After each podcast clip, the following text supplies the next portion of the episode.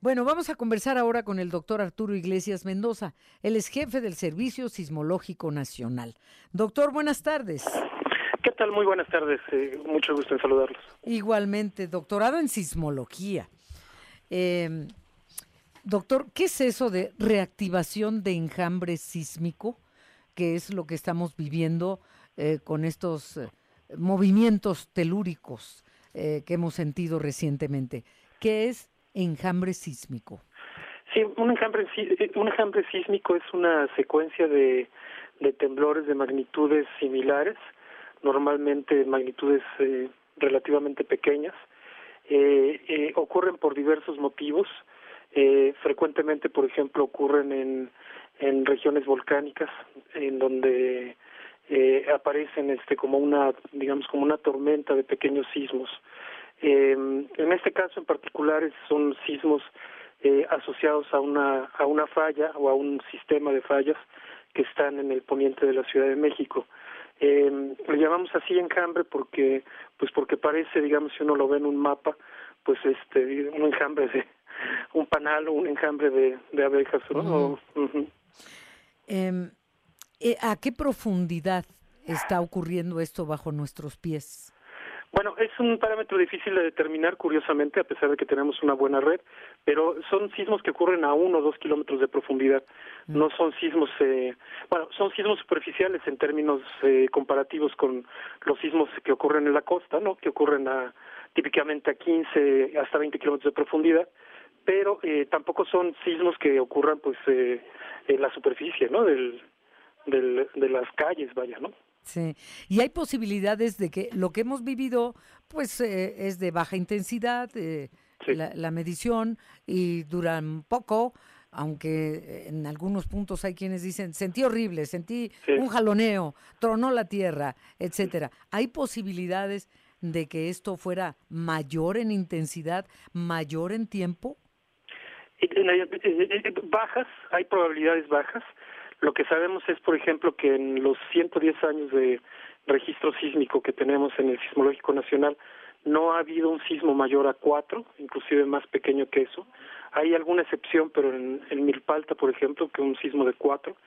Pero eh, entonces en esos 100 años, pues no ha habido eh, algún algún sismo de mayor magnitud pero de, en, en sismología es muy difícil descartar cualquier posibilidad, ¿no? Entonces decimos, hay una probabilidad baja, pero hay una probabilidad de que pudiera ocurrir un sismo de mayor magnitud, sí, uh -huh. y que, que desde luego implicaría mayor intensidad en alguna zona y también duraciones más largas, ¿no? Estos sismos tienen también esta característica que son, eh, como son muy pequeños en magnitud, el movimiento puede ser intenso en la zona epicentral, pero muy corto en tiempo. Sí, es así como lo hemos sentido, pero nos preguntamos, y, y, esto es, esto ocurre así como queremos consolarnos. Ay, qué bueno, se está liberando energía. Eh, podemos interpretarlo así y que entonces no vendrá algo grandioso. Ya sé que usted no tiene una bola de cristal, pero nos consolamos diciendo, ah, es que se está liberando energía. Mejor muchos y, y, y de a poquito que uno grande. ¿Qué, ¿Es correcto que pensemos eso? Eh, eh, es no no del todo porque la, el problema es que la magnitud de los sismos escala de manera muy rápida. Eh, la magnitud escala este, exponencialmente no o logarítmicamente los digamos si va uno de mayor a menor.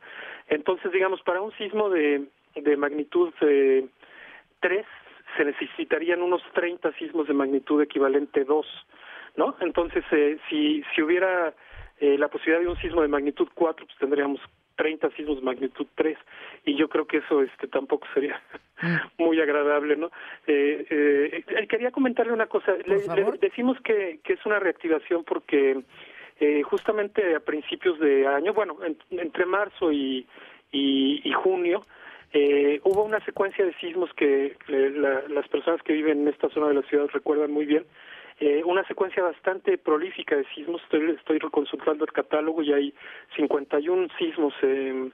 registrados en ese periodo. Y eh, luego, bueno, pues había habido un periodo de, de algunos meses en los que la sismicidad era mucho menor. Eh, nunca paró, pero era mucho menor. Y entonces ahora parece pues haber una reactivación de esta secuencia en la que en, entre el entre el, el, el 12 y, y el día de ayer hemos registrado un poco más de 12 sismos, ¿no? Creo que 15 sismos, eh, de los cuales, bueno, afortunadamente solo se han sentido tres o cuatro, pero eh, eh, eh, sí, se, sí se han registrado más. Ya. cuando nos dices, doctor Arturo Iglesias Mendoza, jefe del Servicio Sismológico Nacional, que todo esto ocurre en el eje volcánico donde vivimos, en la Ciudad de México, ¿De cuántos volcanes estamos hablando que nos pueden hacer simbrar?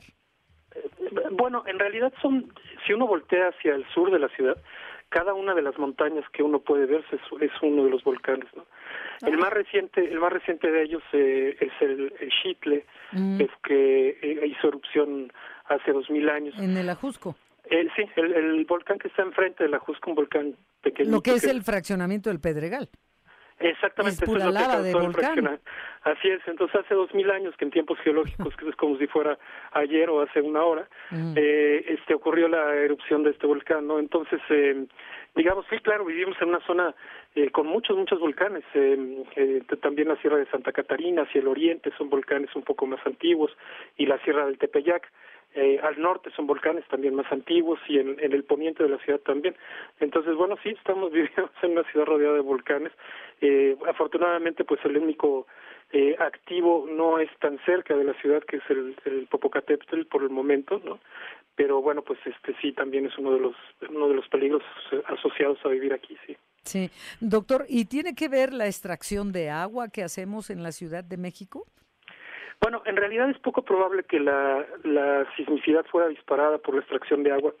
Se sabe muy bien que cuando se inyecta fluido en el, en el subsuelo, como, como cuando se hace geotermia o fracking, eh, se producen temblores, pero cuando se saca agua no queda muy claro si eso si eso genera también sismicidad. Pero eh, lo que sí es cierto es que digamos, el estado de esfuerzos de la placa de Norteamérica, que es donde vivimos, pues es un estado de esfuerzos constante en el tiempo. Es decir, eh, ahí está latente, ¿no? Y eh, podría ser disparado por algún otro fenómeno, pero en realidad el estado de esfuerzos ahí está latente. Entonces, bueno, pues eh, digamos son son sismos que ocurren a veces con periodos de, de retorno muy largo, a veces no tan no tan largo, eh, a veces en este tipo de secuencias y bueno, pues eh, aquí vivimos. Eh, aquí nos tocó vivir, como dice mi querida Cristina, Cristina Pacheco. queridísima, claro. Sí, ya dejó el programa hace 15 días, caray. Le mandamos abrazos y que se recupere. Sí, un homenaje, claro, sí. Cómo no. Oiga, doctor eh, Arturo Iglesias Mendoza, ¿es cierto o es coincidencia que este tipo de temblores se dan más en el mes de diciembre? No, eh, no hay una, una relación clara de ello. Eh, como le decía, la secuencia anterior o la secuencia empezó, de hecho, eh, ahí por, por abril del, de este año. Y, por ejemplo, hay una secuencia similar eh, muy bien reportada en un artículo en los ochentas eh, en donde eh, no recuerdo el mes, pero creo me parece que era febrero también donde inició la secuencia, de tal manera que no que tampoco tiene que ver con con la época del año por por el clima o por o por o por la lluvia, ¿no? Por algún asunto de la lluvia, ¿no? Sí. Pues ya por último, doctor. Sí, ya no, lo que guste. Gracias. Es que me, nos ha llamado la atención que donde fue el epicentro, por ejemplo, o donde ha sido recientemente, hay más daños a las construcciones. Sí. ¿Por qué?